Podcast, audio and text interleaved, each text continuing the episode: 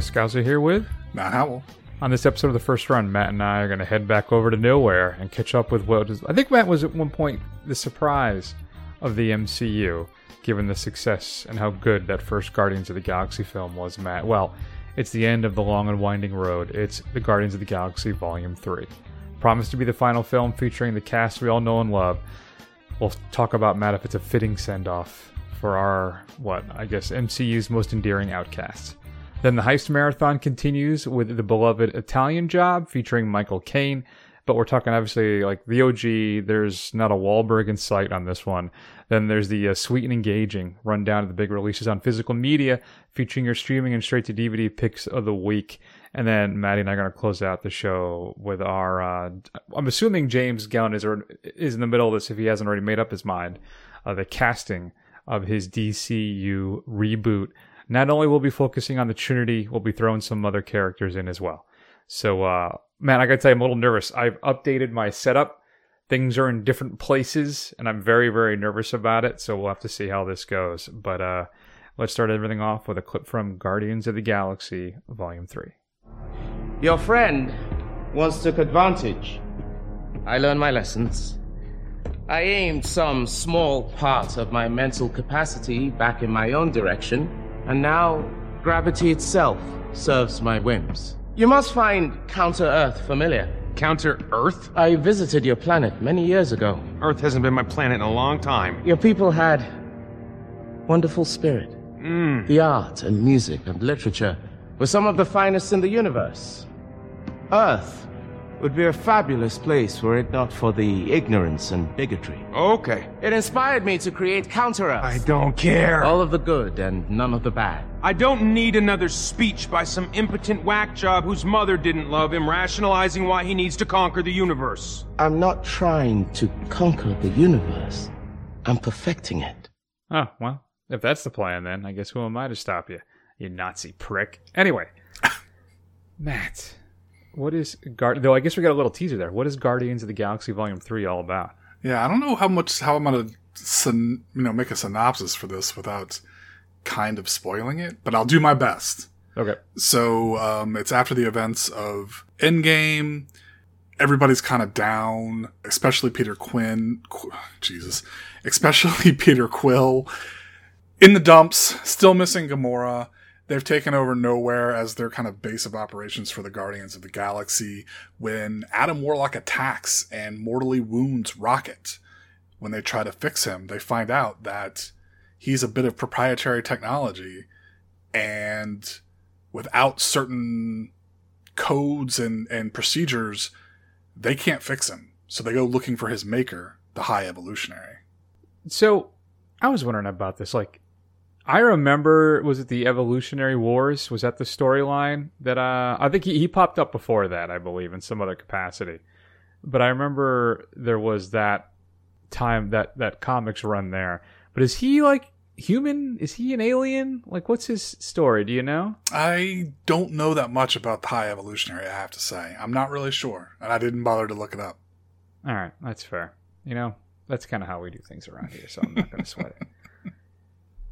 So, man, I, I pulled our earlier review. So, the original film we did was with Dave. You weren't here, actually. Okay. And as I started to play the audio, I couldn't really find where we gave a grade. And it got me so upset and depressed listening to the show with Dave that I just, you know, I'm not going to bother doing this.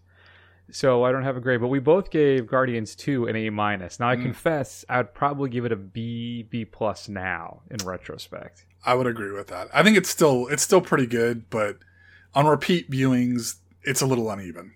So there you go. Well, how about this time? Does Gunn wrap things up all perfectly with a bow? Are we going out on a high note? What are your thoughts on Guardians 3? Weirdly, I think we were all kind of going into this expecting the worst for a lot of these characters. And, you know, it's been pretty well known that for most people, they're not coming back. We know Bautista's not coming back. Yep. I don't know if Pom Klementieff is coming back. I don't know if Karen Gillan is coming back, mm-hmm. or or Zoe Saldana. But weirdly, with all of the kind of, I guess, tear jerking scenes, the emotional scenes, the kind of all the downbeat kind of stuff, this ends in a place that's oddly hopeful and a little bittersweet. And I think this has gone really pulling the heartstrings, really kind of emotionally manipulating you. I think there's a lot of For sure. kind of dramatic moments that you don't really necessarily see that everybody seems pretty game for, um, whether it's kind of a big emotional thing or if it's something more subtle. And I think overall, I think this really works. I think this is a pretty effective outing, and I think I enjoyed it quite a bit. I've the more I sit with it, the more I end up liking it. So I'm curious to see what you think. Yeah, well, my initial thoughts were basically, well, damn. Like after that lackluster Christmas special, I confess to I had real reservations for this, and I know we talked a little bit about it last week about him doing Superman Legacy, and I feel like this was going to be a real test hmm. to see if I think he can pull that off.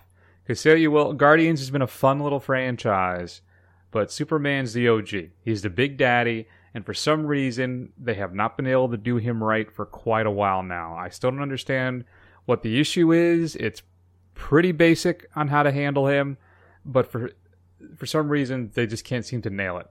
And I feel much better about all of that now. I think that Gunn balances this film mostly really well. It may, I think, maybe just a little too focused on emotional engagement at times and makes the big action set pieces feel maybe a little underdeveloped for me, a little underwhelming. Uh, but that's not the story he's telling here, right? He's focusing more on a story about friendship and family and love and personal growth and grief and uh, uh, he covers all those emotions. And now he has a lot of things to say about certain kind of I don't know. He's making some morality statements here, right? I think he's tackling thoughts about fascism and the white supremacy, and the big thing too being animal testing and general cruelty towards animals. And I think these are some big, broad brushstrokes, Matt. But I think for the most part, they all blend really well. And I was impressed by the film's darkness, not in its palette, but in its scenes. I mean, there's some truly unsettling moments in this film, and not just the disturbing, I think, monster designs, and of course the big reveal of the high evolutionary at the end of the film, right? But just just the the treatment, I think the core treatment of animals and what we do as a society to them.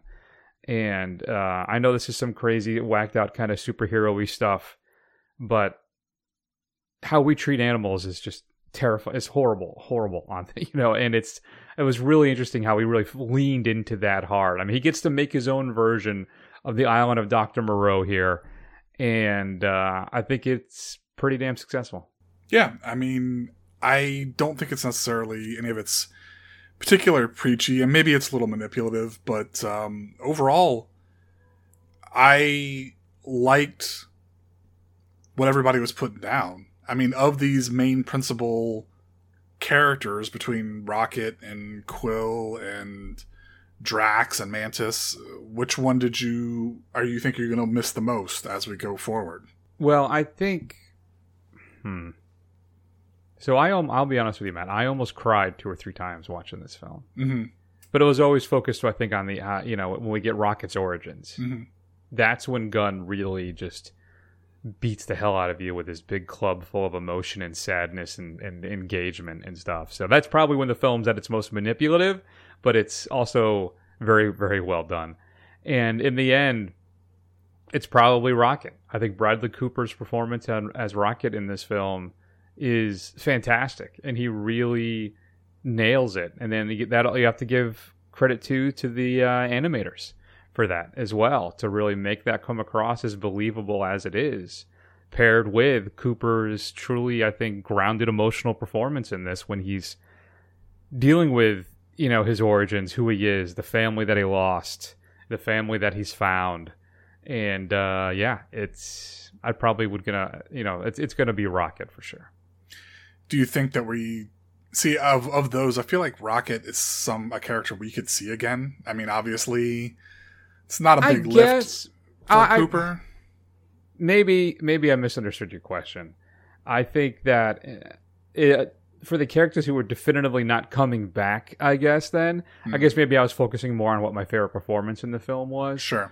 Um, it it would be Bautista, I'd imagine, because we know it looks like Quill's coming back. That Pratt, Pratt, they have that big thing at the end. That's you know the Legend of Star Lord War Return, which I believe is actually a direct homage to a storyline or a limited series featuring Peter Quill. Okay. Um, when he leaves the Guardians and has his own kind of personal discovery adventure type thing. hmm But uh, yeah, no, I'd probably be uh, Bautista. Um, Pom's great too, right? But and uh, Karen Gillan as Nebula is always fun, but she potentially will be around. I mean, everybody else, I think. I don't think anybody else has definitively said, "Yeah, no, this is it for us, Mm. for me." Right? I think Bautista is the only one who said that. You know, that is I've seen online has been so definitive Yeah. that his time is over. And part of it too, I think, is just that he just can't do it anymore. At least maintaining that shape, Yeah. I mean, doing all that stuff, you know, because he's not he's not a kid like uh, you know, like you. Right, of course. You know, I I think I wouldn't be surprised if this may be the last time we see Zoe Saldana or Gamora for a while. Probably. That felt like a pretty definitive capper as well. What do you think of Warlock? It almost felt like they were just. It seemed like almost like a, a waste to introduce him. Yeah. Well, isn't the whole thing was he created to kind of fight Thanos? Wasn't that his kind of whole deal that he was crafted in a cocoon to be able to withstand the? uh Yeah, I know. He was created to be like a perfect being, like a perfect weapon kind of thing, but I don't know if it was to fight Thanos or not. I, I don't know. Okay. Yeah. Fair enough. Either way. Yeah, I was a little disappointed. I think Poulter's fine as Adam Warlock. I think that he does a reasonably good job there of capturing some basically not that he's an infant, but he's a child in this kind of superhero's body, kind of growing and learning as he goes. hmm Um, I but I think he was underutilized and underused. At one point, I th- I almost thought that Gunn was going to lose track of him hmm at one point, but he thankfully he doesn't. But he, he almost feels kind of tacked on. He's more at times plot device than he is, I think, a fully realized character. Unfortunately, I, I would like to have him to have had a long, a, a larger role. I thought maybe he would have some actual like on-screen moment when he realized who he is and what he really wants to fight for and that you know that the uh, high evolutionary had betrayed him and now he's on board with da, da, da. but now he just kind of just continues to do his own thing and then then he's a guardian at the end Right. Spoiler alert. Yeah, I don't. I don't know. I don't know really how I felt about him. I thought he was fine, but I, I don't really don't know what's next for. Never mind the broader MCU, but um, the kind of cosmic side of the MCU. This feels like it's almost like this is it, and they're gonna move pretty far away from a lot of that stuff. And I, I mean, especially I think after the Marvels comes out later in the year, that that seems like that's going to be like like it for the cosmic stuff for a little bit.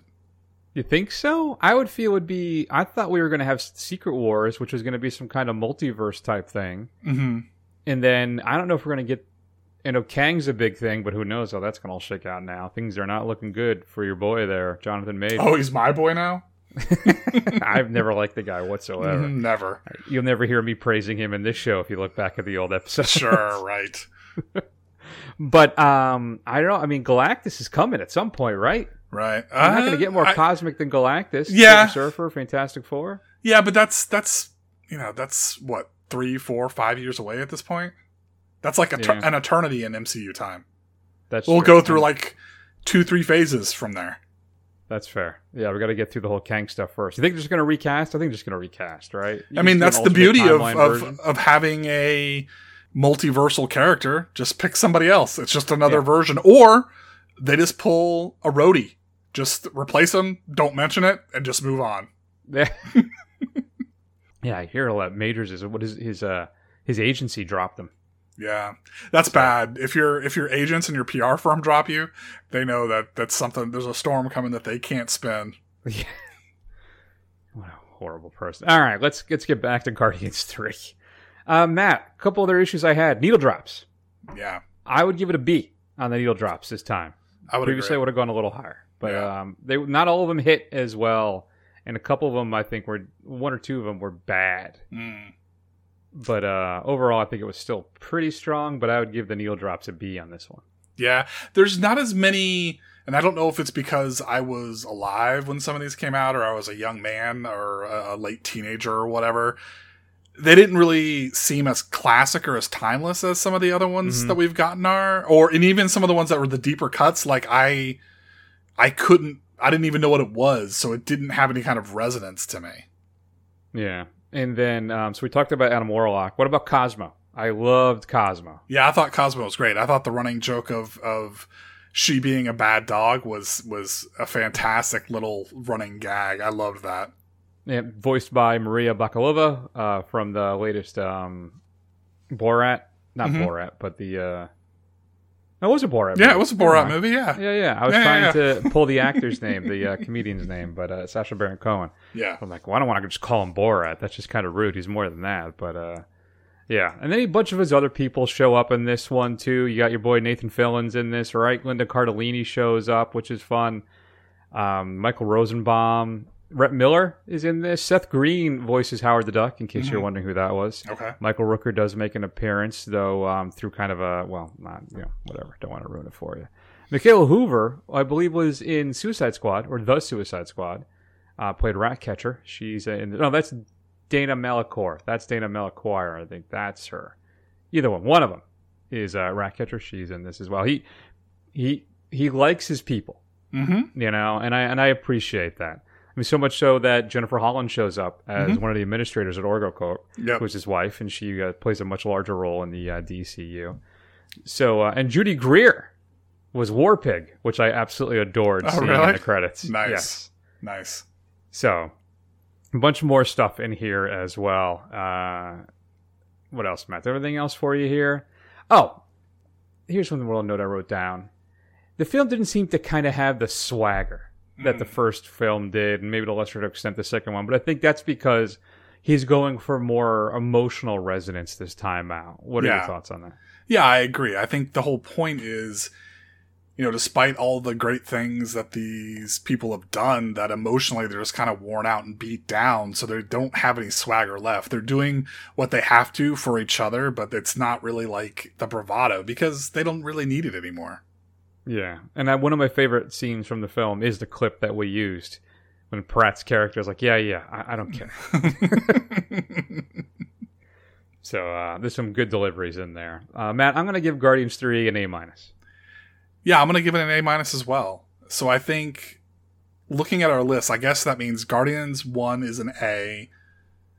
Guardians 2, I'll say B plus, and then this will be an A minus. So the real question is is that with our new list, does this now move into the top 10? I think it does. I don't know if it moves into the top 5. That's interesting. So I I'm going back and forth. So I actually originally thought Guardians Two was better than the first film. Really? Yeah, I think I did say that. I don't know if I still feel that way, and I think the first one is probably the most fun of the bunch. Mhm. But this one I felt had the most had the largest impact. This was the most, as I, I think I've used a few times now, most emotionally resonant film of the series, Mhm. and uh, it touched me in a, in a in a in a you know really deeply. And I think that's too because I'm also you know I am I'm very focused on animals and how we treat animals and stuff. So that's a real kind of big thing for me. Um, so I'm looking at my list on Letterboxd right now, and I have the first Guardians at four. Yep. And then where do I have part two then? So I guess I didn't have it higher than that. 13 if we're using the same list, which I thought we agreed to do. We have a first run list and we have our personal lists, yeah. Yeah. So I have it at yeah, I have it at one four eight nine eight nine ten. Uh, my eleven my personal list was at an eleven. After Far From Home and before Black Panther. Mm-hmm. I don't What do you have at 10? What do you have at 10? Far From Home. Oh, okay. Is it better than Iron Man? Where's uh, do I have the? Let me see if I have this the first run list. Wait, no, I think what it is, I I made my list the first run list, Okay. which means we agreed to have it at eleven, volume two. I thought. Hmm. We'll have to figure that out. It's good radio. I have no idea. I I wasn't prepared to do this part now, Matt. So I have no, absolutely no idea. I don't know. I have to really think, think about it. I think too. it's worth revisiting this list from time to time as well because Yeah. opinions do change over time. So, would I put it? In, I mean, I would edge it in front, in front of Volume Two, for sure. I, I don't know, Matt. This may break my top ten. I'll have to sit on that. I don't have an answer for you, folks. What about you? Is it going to break your top ten? I think so. I mean, so right now, my personal top 10, I've got event the first Avengers and then Iron Man. I think I would I think I would move I think I'd keep Iron Man at 11 and then I'd move Avengers to like 12 and I'd put this at 10. Okay. Interesting. All right. But Good times. I- I blow up the list because I I move all the Spider-Mans and Thor Ragnarok way higher than I think you do. Yeah. I do like the Ragnaroks, and I enjoy the Spider Mans. I think my, my one is still No Way Home, Mm, the last the last Spider Man film, and two is Winter Soldier, and Ragnarok is three. yeah. So, all right, we'll figure that out someday. Add it to the list of things that I want to do that I'd never eventually get to. Well, you gotta you gotta put in more. We gotta wait till there's a few more films in there before we really start messing with the list, right? That's true. That's a good point. All right. Anything else? How do you feel? I'm, I feel better about Superman Legacy now. Did you have there any reservations like I did? Do you even really care? Yeah, I mean, I'm not a huge Superman fan, so like, I don't think he's like this uh Jesus of a comic book character that you do that you know you really can't mess with kind of thing, or you really could mess it up.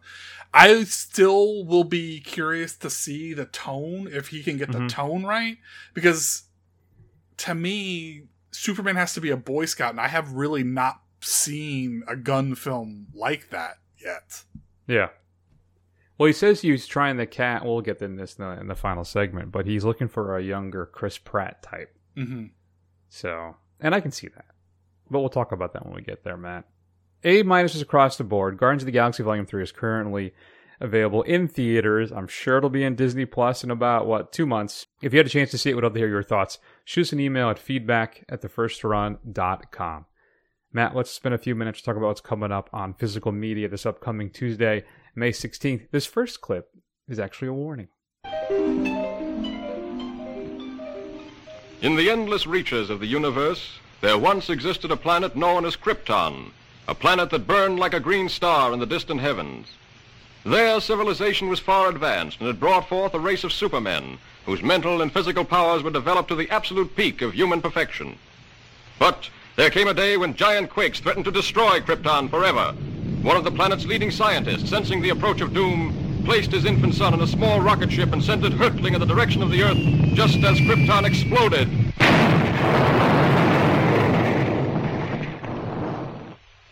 The rocket ship sped through star-studded space, landing safely on Earth with its precious burden, Krypton's sole survivor. A passing motorist found the uninjured child and took it to an orphanage.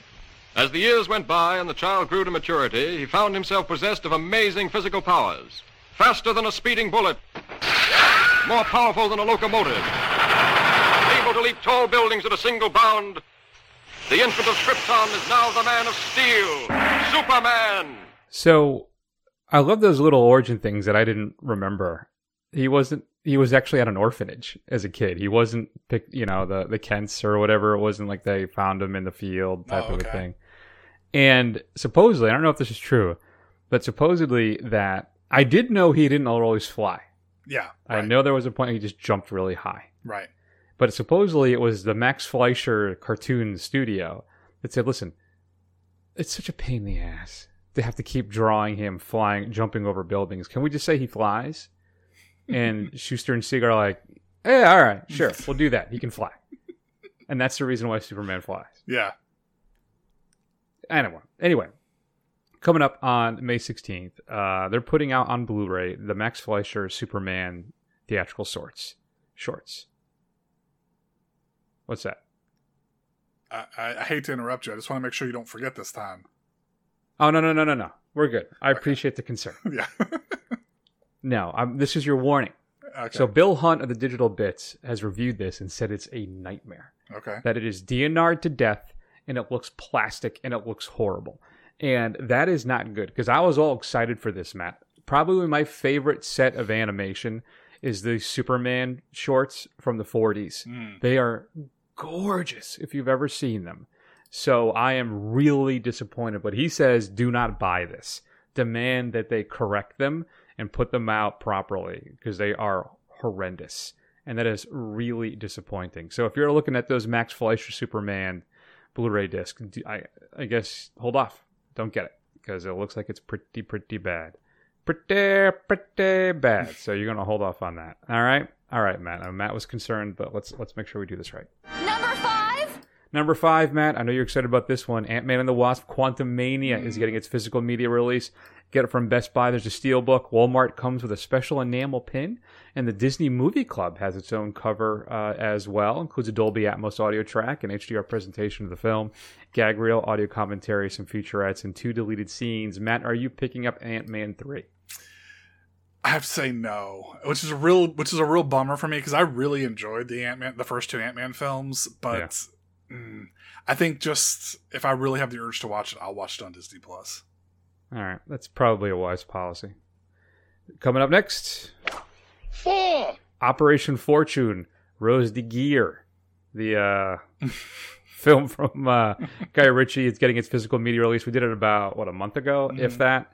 Uh, Jason Statham, Aubrey Plaza, Cary Elwes, uh, big big cast, and it's it's fine. Mhm.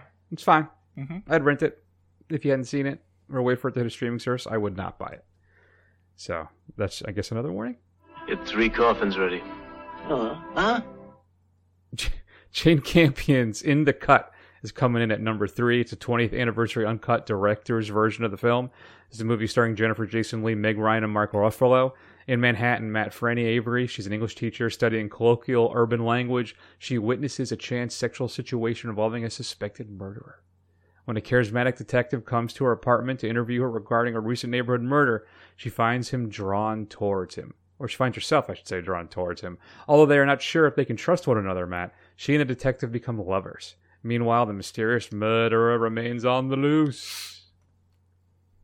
So that's for you. Looks like we're shy of one horse. You brought two too many. Matt, 88 Films is releasing In the Line of Duty collection. This is uh Duty. This is all four films. The Royal Warriors, Yes Madam, In the Line of Duty 3, and then In the Line of Duty 4. These are the movies uh, starring um, Michelle Yeoh, and then for the first two films, and the second two are Cynthia Khan, as well as uh, Cynthia Rothrock shows up as well. Um, but it wasn't until the third film too that they started using the Line of Duty title. But they're basically just kind of classic um, martial arts films. So uh, you can buy this whole box set from 88 Films if you are a fan. Are you familiar with the uh, In Line of Duty movies? I am not. No. Okay. Well, you and I pick up the big box set. And finally, Criterion is releasing Targets. Peter Bogdanovich's first film is getting released on Blu-ray. A quiet insurance agent slash Vietnam veteran Matt murders his young wife, his mother, and a grocery delivery boy at home, and then initiates an afternoon shooting rampage from atop an L.A. oil oil refinery. When the police shooting rampage, nope. Why read the second the same line twice, Chris? It sounds bad. when the police respond and start to close in on him, he flees and resumes his shootings at a Reseda drive-in theater, where an aging film icon, I should say horror film icon, played by Boris Karloff, is making a final promotional appearance before his retirement. Brand new 2K restoration supervised by Bogdanovich, audio commentary from 03, a new interview with filmmaker Richard Linklater, an introduction from the film from 03 by Bogdanovich, and more. And really, just as timely and depressing as all hell that Targets is being released now. And then, Matt, your straight to DVD pick of the week. I'm going to go with a classic of the, I don't even know if I want to say B, C movie, D movie genre. Just an, one of the greatest, best, worst action movies of all time. LA Wars is being released um, again by MVD. It was previously released in 2020 by Vinegar Syndrome, who gave it a brand new 2K restoration. Uh, that I think has since gone out of print and MVD has grabbed it. So you can buy it now with fewer special uh, features, but a lot cheaper. When the war on the streets become personal, Matt, no one is safe. Guzman, a small-time drug lord, takes on Giovanni, the biggest mafia boss in LA, igniting a war. Includes a brand new audio commentary with the producer, co-writer, and co-director Tony Konda. A new video commentary with him as well, and then a couple interviews. Matt, what should we be streaming this week? Well, speaking of Marina Bakalova, um, a film that fine, took a long time to hit streaming. Bodies, Bodies, Bodies is available on Fubo and Showtime. Stars uh, Pete Davidson and Marina Bakalova, a bunch of other young up and coming stars and starlets, basically playing a bunch of 20 something awful people who are in a mansion hanging out and they decide to play a game called Bodies, Bodies, Bodies, where one of them is a killer and the rest of them are victims and they have to hide. And it turns out takes a turn for the real and shit starts getting real. Yes, I, I, I rather enjoyed Bodies, Bodies, Bodies. Yeah, I liked it too. Uh, some people hated the ending. I don't know. I, I really rather enjoyed it actually. The reveal of the murderer was uh pretty good. Pretty good. All right, man. Let's go ahead and let's spend a few minutes and talk about the latest film in our heist marathon. That is, of course, The Italian Job. Charlie Croker, I'm dead. Hello, Roger. So I have arranged uh, for my widow to deliver some material to you in England. Yes, I got it. There, you must find the backing to do the job. You must, Charlie. Because it is a work of genius. Just think of it. A city in chaos, a smash and grab raid, and four million dollars through a traffic jam. Hmm? Four million dollars? This is the city of Turin, the industrial capital of Italy, the most modern in Europe, famed for its architecture, and soon, I trust, for the greatest robbery of the 20th century. This is the Fiat Armored Convoy. It leaves Turin Airport every week. It never carries less than $4 million. I think we could take that over, Roger. I think they can, Matt. Michael Caine stars in 1969's Nice an Italian Job, where he plays.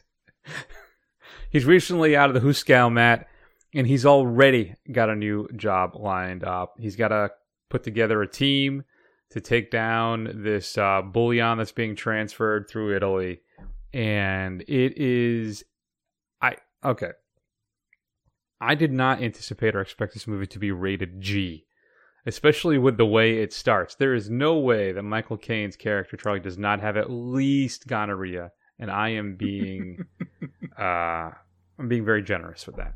But uh, he, yeah, he has quite a few lady friends in this Mhm. one. But it's G. It's a G movie, Matt, and I guess because the violence isn't that intense. It's Right. not, and it's, and I think the big key, Matt, was I was not anticipating because I'm familiar with the, like the poster for this, which is Caine in the black, you know, overcoat with the sunglasses and the hat, and he's got the machine gun in his hand, and he's Right. sitting in a chair looking all cool. I'm thinking, oh, this is gonna be like a big actiony kind of heist film, and it's silly. It is. It is time at times downright silly. What are your thoughts on the Italian job? Were you able to roll with it? Oh boy. So I had not seen this ever. My only thing I knew about it was the kind of legendary like end of climactic chase scene with the the Mini Coopers. And that's what I was here for. And I was expecting kind of a much more serious, you know, like you said crime, bit of a, you know, uh, pulse pounding action film or at least a crime film, something much more akin to what we got in Rififi. And this thing is so much of its time that it had me rolling my eyes so hard. I was expecting Mike Myers and Austin Powers to pop out at any second in this film because the fashions, the the interior design, the sensibility, the the jokes, all of this kind of really leaning into what the time would have been very cutting edge, probably very chic and and Mhm. hip mod culture in the 60s in London. It just comes off so corny. Like uh, I, A little bit. whatever Noel Coward is doing with Mr. Bridger, like he's supposed to be this terrifying crime lord, and it's just absolutely ridiculous. There's a whole extended scene in the very beginning where Michael Caine breaks back into prison and interrupts Mr. Bridger's morning constitutional. And that's played for laughs. And just Yeah. Even at So the who? end even at the end, the whole walking through the prison, given the, the queen wave and and just don't even get me started on the very ending. So the really the only highlight of this film for me is the Mini Cooper chase scene, and I loved that. I thought that was awesome. Everything else around it is yikes. All right. So I think that's part of it, Matt. You really have to accept that this film is part of its time. It is drowning in mid to late 60s London pastiche. It really is. I thought, I didn't realize, because like you hadn't seen it before, that I think a whole bunch of those Austin Powers jokes are sourced from this movie, not James Bond films, from the Italian job. Mhm. All right. And it is, it, the film is pure cotton candy fluff. There's never any real stakes, even with its dramatic ending. It's a joke, and and that's the end of that. Really, Right? I think the final heist part is fun. Uh, I like like you did the Mini Cooper stuff, though I didn't quite get the point of going on top of that amphitheater just to all come right back down again. I know they're trying to just stop the cop car from being able to, I guess, but it's Right. just I part of me thinks it's maybe a little too cheeky for its own good. Uh, I did enjoy like how civilized prison was. I like the fact that the crime lord who's currently incarcerated can basically just do whatever he wants, and he runs the entire prison. Like at one point where he has to meet Michael Caine's Charlie Croker out, he says, "All right, well, I guess we got to go to a funeral." So they arrange a funeral, so he'll get a pass of leave to go. You know, there's lots. Of, Benny Hill is in this Oh, for God. Pete's sake Yeah. and they have this running gag where he likes we'll say fuller women Mhm. and he like assaults a couple of them uh, for his own gratification though it's played off as a gag and there's one thing where they speed up one of the women's voices with some helium i just oh boy and here's the thing as we said the chase and the and the heist are great i think michael caine in this is great I had a lot of fun with him in this role, which is weird because, like you, I was going. So, one of my favorite crime films, Matt, and I just got this last week. I have not a chance to watch it yet. Is the uh, BFI 4K of Mike Hodges' Get Carter, the original one, and I cannot wait to watch it. And so I'm thinking, oh, I'm gonna get like a like a Get Carter esque type thing. No, not at all. Not not even remotely. But I didn't hate it. No. I didn't hate it. I hated parts of it. There were mm-hmm. certain things about it I hated. And especially at the end. When I turned this off after watching it, with the way the film ends, well, I don't know why we're not talking about it. the movie's what, 50 years old, 60 years old, and Yeah. everybody knows who knows the film, knows the ending, where the, the bus with all the gold is teetering off the side of a cliff. And they just kind of end it, which is, I have a great idea, fellas. And then the movie ends. Right. I at first hated that. Yeah. I was like, F you. But then I slept on it. I've been thinking about it. I'm like, no, it's fine. It goes totally with the rest of the film, Matt. It totally does. And in the end, I think if you can kind of just accept the film for what it is, that is such an artifact of its time, that, and it's just, it, just prepare yourself. It is silly. I gave the Italian job a B. yeah um i can't get on board with that at all i just couldn't i just couldn't get on the same wavelength as this movie when the 50th time i heard that we're the self-preservation society plays like i really wanted to put my own eardrums out because Oh, yeah, it's bad. it's not even i don't even know Absolutely. how that applies to what's going on on screen um and just the the putting the hat on the hat of they're ending on a literal cliffhanger just like i Mhm. was done. I'm done. Yeah. i'm done with all this. So yeah i'm gonna give it a c. I understand that my modern sensibilities are not all a part of this kind of what at the time i'm sure was very hip. Um yeah it's not timeless. It's not timeless at all. It is a time capsule Oh, no. For the worse I would agree. It is not timeless in any capacity. Uh, especially Paramount Plus has greenlit a TV or at least a, a series sequel Mm. that focuses on Croker's grandkids. From what I understand, the gold disappears.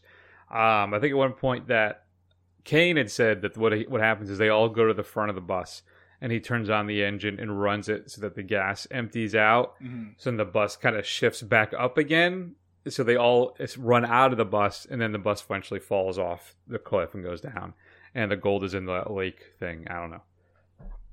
But the series will be them trying to his grandkids trying to track down the gold and what happened to it type of Okay. thing. So I don't know. you know, if the driver had just slowed down, that would none of this would have happened. I mean, he was flying it down like a Gran Turismo course or something on a bus. Well, I think yeah, because they were all celebrating, you know, and which is what you would do when you've gotten away with a gigantic heist. You would, you wouldn't drive normally to not draw draw attention to yourself. Right. You would go nuts and have a lot of fun with it. Yeah, no, that was weird too. I don't, I don't know.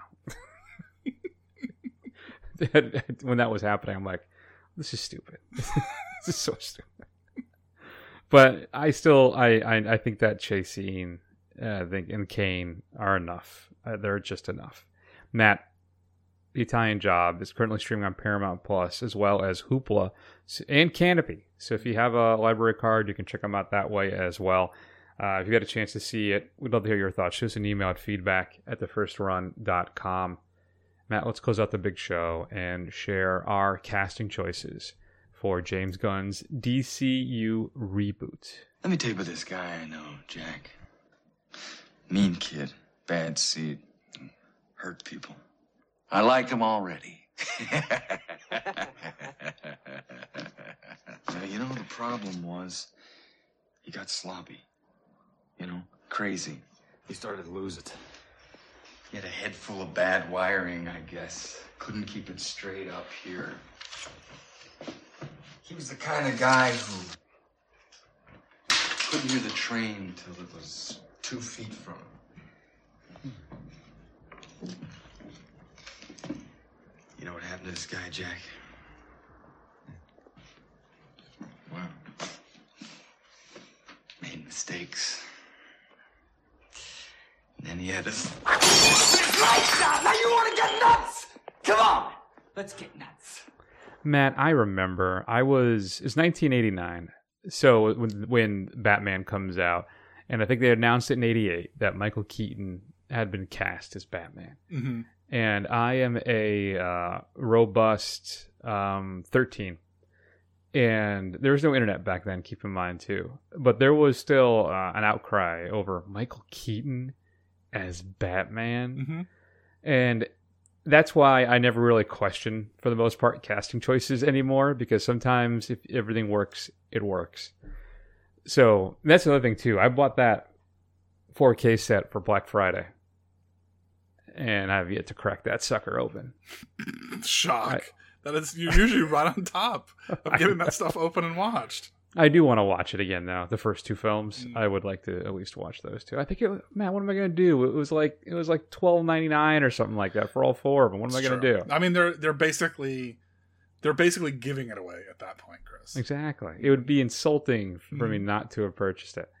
So how do you want to do this? So that we're going to run down Superman, Batman, Wonder Woman, Flash, Green Lantern.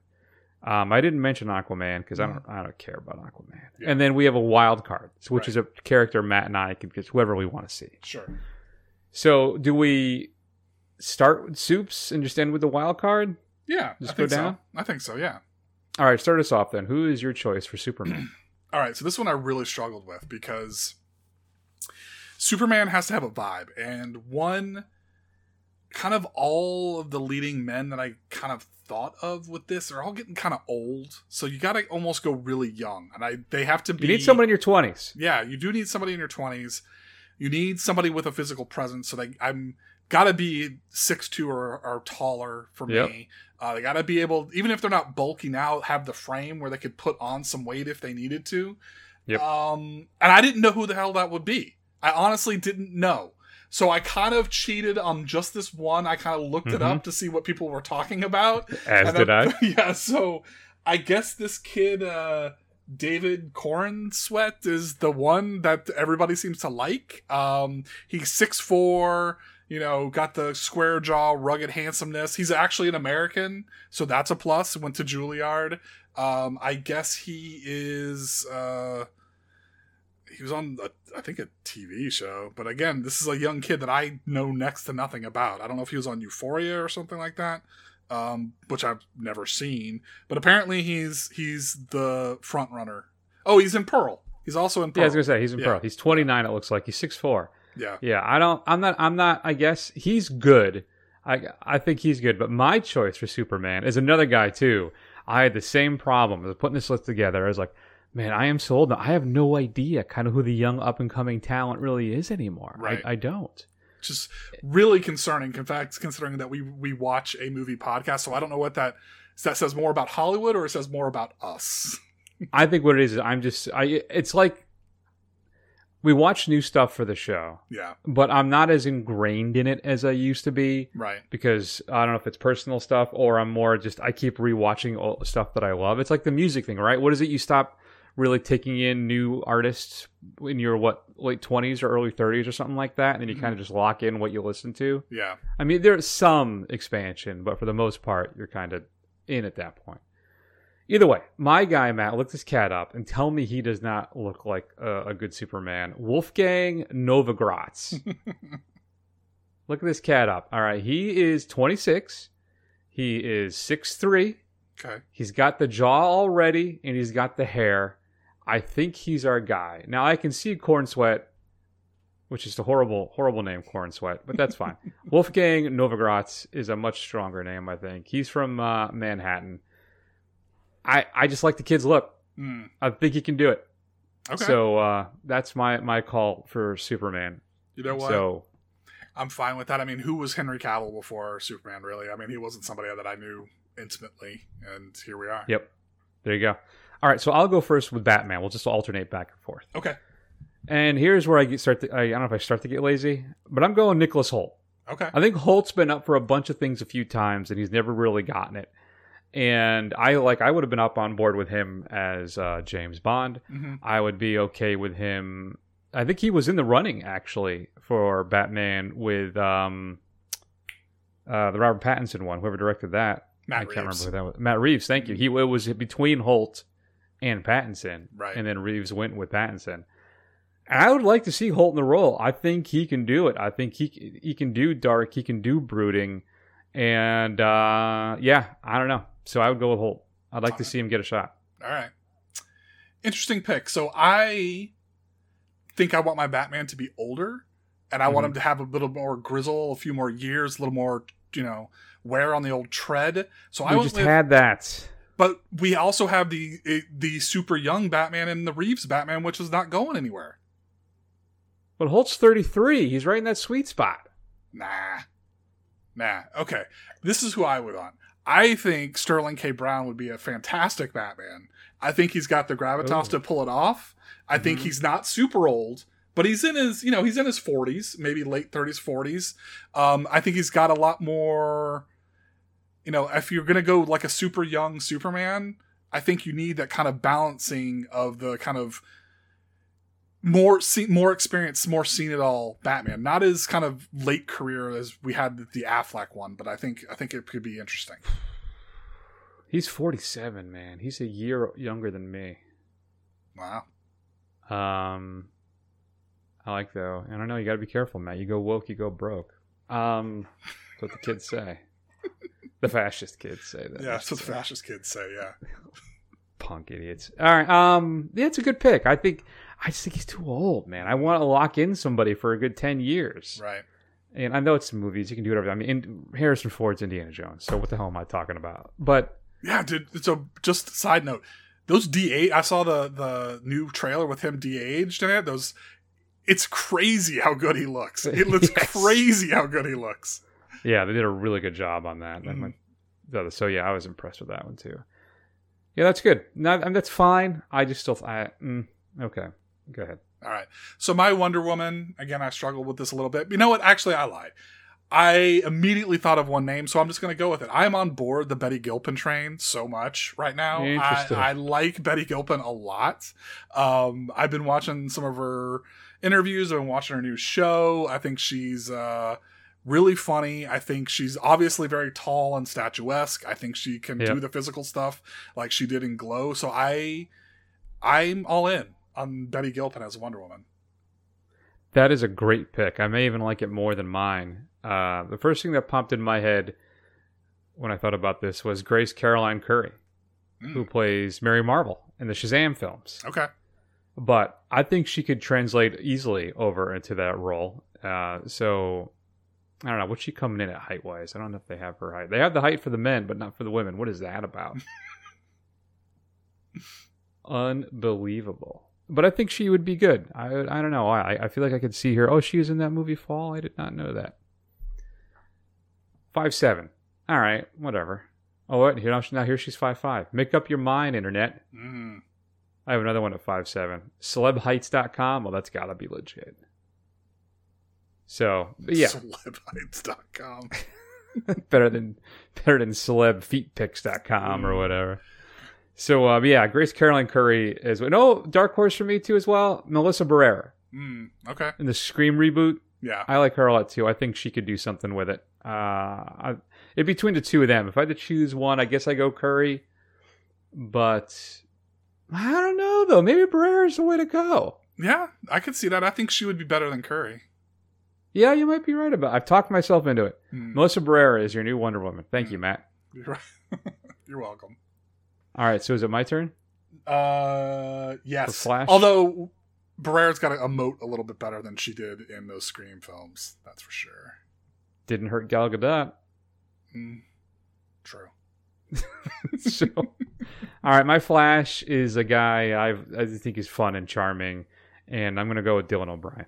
Okay. I think uh, I don't know if they're going to recast Ezra Miller. I think they will, maybe after they get through this. I think they're just kind of holding on with gritted teeth to kind of get through this release, and then we'll go from there. Though, unless of course he does his apology tour, gets into some therapy, gets on some medication, whatever, you know, then maybe he can start his cult and everything will be fine. but um, I like Dylan O'Brien a lot in Love and Monsters, Mhm. and I'd like to see him in more stuff. And I feel like he'd be good as the Flash because I think he can do fun, he can do funny, and uh, also he's got some gritty determination in him. So Dylan O'Brien is my Flash. All right. So I'm gonna go with uh, Joseph Quinn, who plays Eddie in the last season of Stranger Things. Um, I just think he would bring kind of a like a wide-eyed, gee whiz uh, kind of element to it. I think he's pretty. He could bring the humor, but he could also bring some of the you know seriousness when he needs to. But I think he would be a good foil to kind of the rest of the cast in this kind of MC, or DCU uh, gods. Uh, uh, lineup that we got going on here.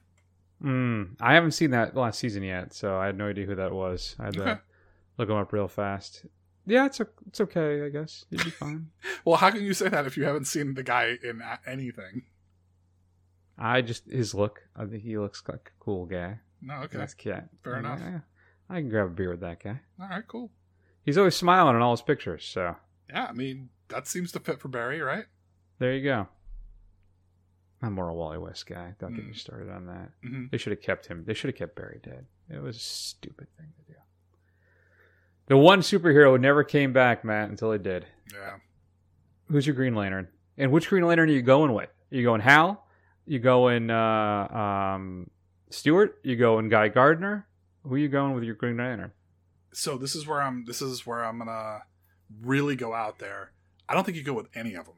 I don't think Green Lantern really needs to be like a person because there's so many of them. You've got Kyle, you've got Hal Jordan, you've got John Stewart, you know Guy Gardner. The whole idea is a, a Green Lantern Corps. So I think you bring in a new one, and you kind of introduce the you know the kind of gamut of Green Lanterns that you see there in some of those guys. So I would like to see uh, Regé-Jean Page as as Green Lantern as like Mhm. the new up and coming Green Lantern. Yeah, yeah. I don't know. Part of me still thinks he's still in the running for James Bond. Though there were the rumors that Aaron Taylor Johnson was the next Bond. Yeah. They just were waiting for them to announce it. And I still think he'd be a great pick. But uh, Richard John Page, I think, would be a great Bond. So I, I don't know. But I went with my boy John Boyega as John Stewart Mhm. in Green Lantern. I don't know if he wants to get involved in another franchise again. I would not be surprised if he does not. Yeah. But uh, still, I'm uh, I'm on the uh, John Boyega train for John Stewart. All right. Um, all right, so then I guess you you give us your wild card, and I have so many honorable mentions as well, but I've got my wild card set. I did not do any honorable mentions because I was so scared Mm. of not being able to think of anybody else for anything Okay.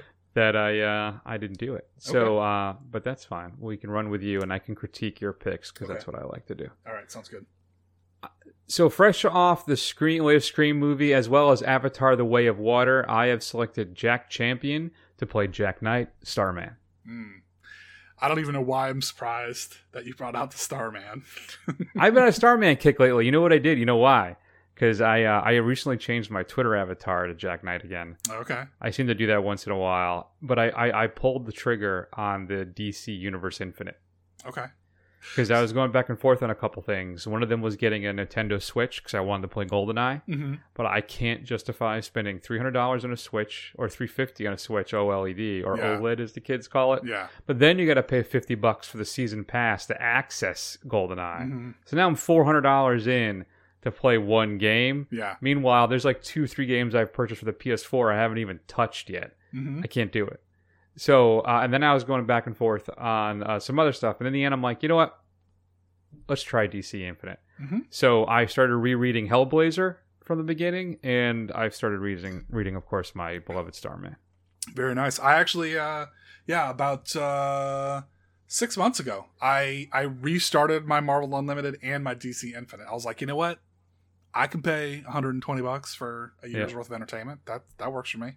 So yeah, it was a good choice. Good There you go. choice. All right, so my wild card then is um, I also like Nicholas Hoult, and I also would like to see him into this into the DCU. I Mm-hmm. think he would make a better Dick Grayson. I think he would be an excellent Nightwing as a foil to He a, would be. a a older Batman, or at least a more experienced Batman. Then you've got Nightwing doing his thing, and then you could do later on as this thing continues, where they switch. Um, you know, where That's a much better idea than mine. I hate you. I like that. yeah. So I think I've I think it'd be a lot of fun to see Nightwing on on screen. Um, you know, and uh, I think Nicholas Hoult is the one to do it. That's a good call. What else you got? I All wanted right. to do Spectre, but I couldn't come up with anybody. I uh, put, so m- m- literally my next one is the Spectre. Jon Hamm as the Spectre. No. No. No, he's too. Pretty? Yeah, listen, I haven't watched Mad Men, but I feel like everything I've seen him in since I haven't seen Mad Men is he's he's not only too good looking, but he's too cool and he's too funny. He's too kind of you know. You don't think the I man has range? You don't think he could be ominous and threatening? I don't know if I'd buy that. I think he's just too impossibly handsome to. But when he's when he's walking around in his green uh, tights and his white body paint, First off, he doesn't have tights. He basically just has underwear on. well, that's green. what I meant. I did. I was gonna call them tidy whities, but they're obviously not. Boxer they're tidy, briefs. They're tidy greenies, is what they Yeah. are. yes. But uh, yeah, I don't. Mm. I don't, I'm not. I don't like that one. You don't like Keep that going. one? Okay. All right. I reject so it. I would like Doctor Fate to come back, even though I thought Pierce Yep. Brosnan was great for it. Yeah. Fassbender as Doctor Fate Nah, let's do the Magneto. No, I I just have Brosnan do it. again. Yeah, I don't think there's a point. I mean, he dies anyway. Well, they gotta right or something. They can reincarnate him. There's no way. There's no way. There's no way Brosnan's coming back. There's no way. You think he's going to commit to to ten years of doing that? No way. Nah, yeah, you're No, right. He's you're- absolutely not. not. No. So fine, you can you can poo poo Fassbender, but You know what? Then we'll get Daniel Craig. We'll just do another Bond. We'll have him do it. I don't know. I don't think so. I think he needs to be charming. I think I think uh, Craig has, has me too convinced that he's uh you know a second away from being a brutal murderer, whereas you know Fassbender I think could play that bit of that uh, aloofness that you could I think you would need. What about Kit Harington as a Spectre? Yeah, that could work, I guess. I don't know if I like it. I changed my mind. Go I don't know if I like Kit, Kit Harington for any of these, to be quite honest with you. Um, Well, he's already the Black Knight anyway, right? So Yeah, he is. Um, all right, so if we were gonna have an Aquaman just based on looks, it's gonna be Mm-hmm. Ryan Gosling. So I mean, and that you can't argue with me about because he looks just like him. Um, if you want to go Arthur Curry, um, Martian Manhunter, Oscar Isaac, Martian Manhunter. Hmm. Now I could see Oscar Isaac as a Spectre. Hmm. That I like. I don't like him as Martian Man. See, I did have him as the Spectre, but I would- I thought it was way too close to Moon Knight. He's basically playing the same character. I get well, uh, no, but okay.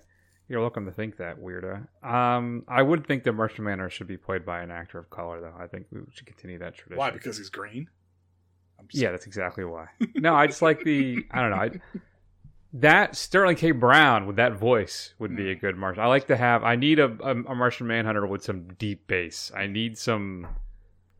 You know, I don't know. Like I don't want a Patton Oswalt as a Martian Manhunter. No offense, Patton. All right. So then these are my, and then of course I have to get my boy John Constantine in here. So I have three Yeah. down here, and let me see what you think. Okay. So Dan Stevens is the layup. It looks like him for sure. Mhm.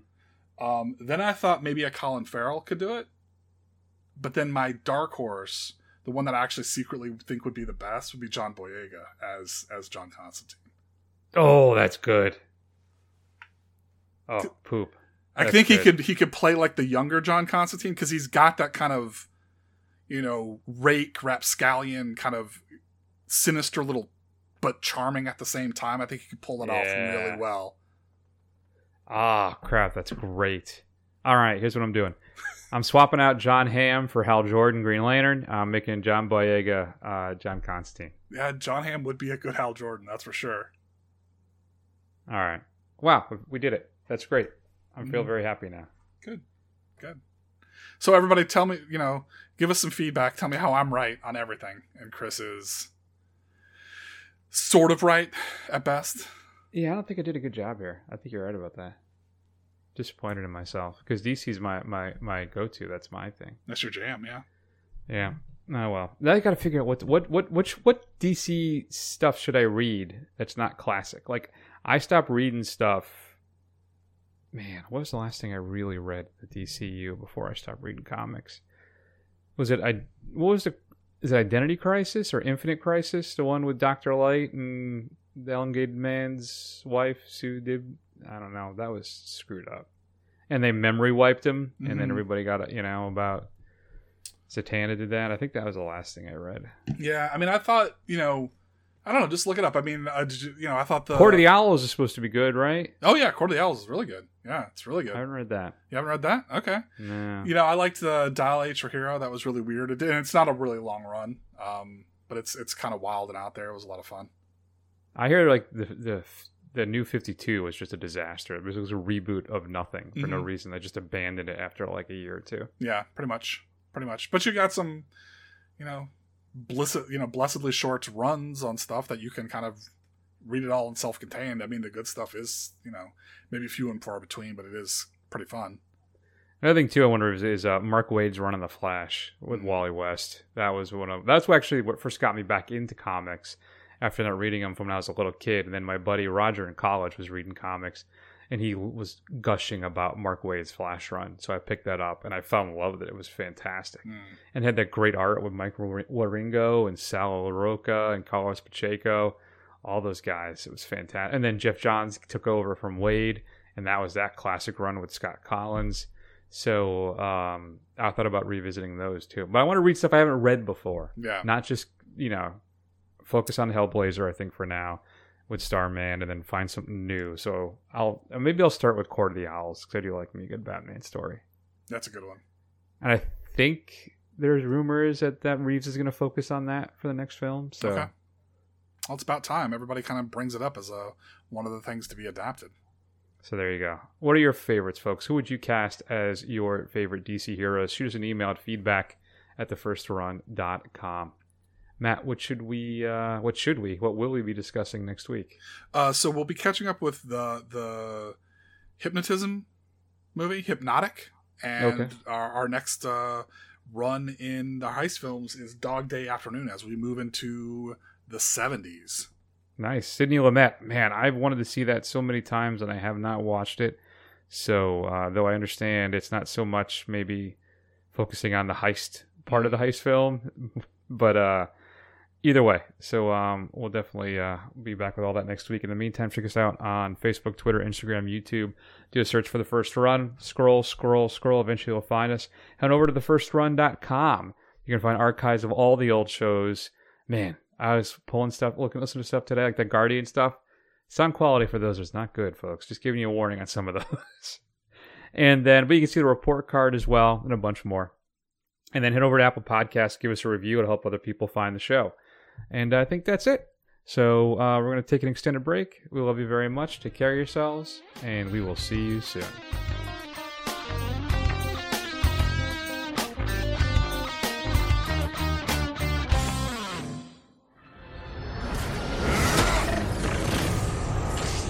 Ride ain't over yet. My man.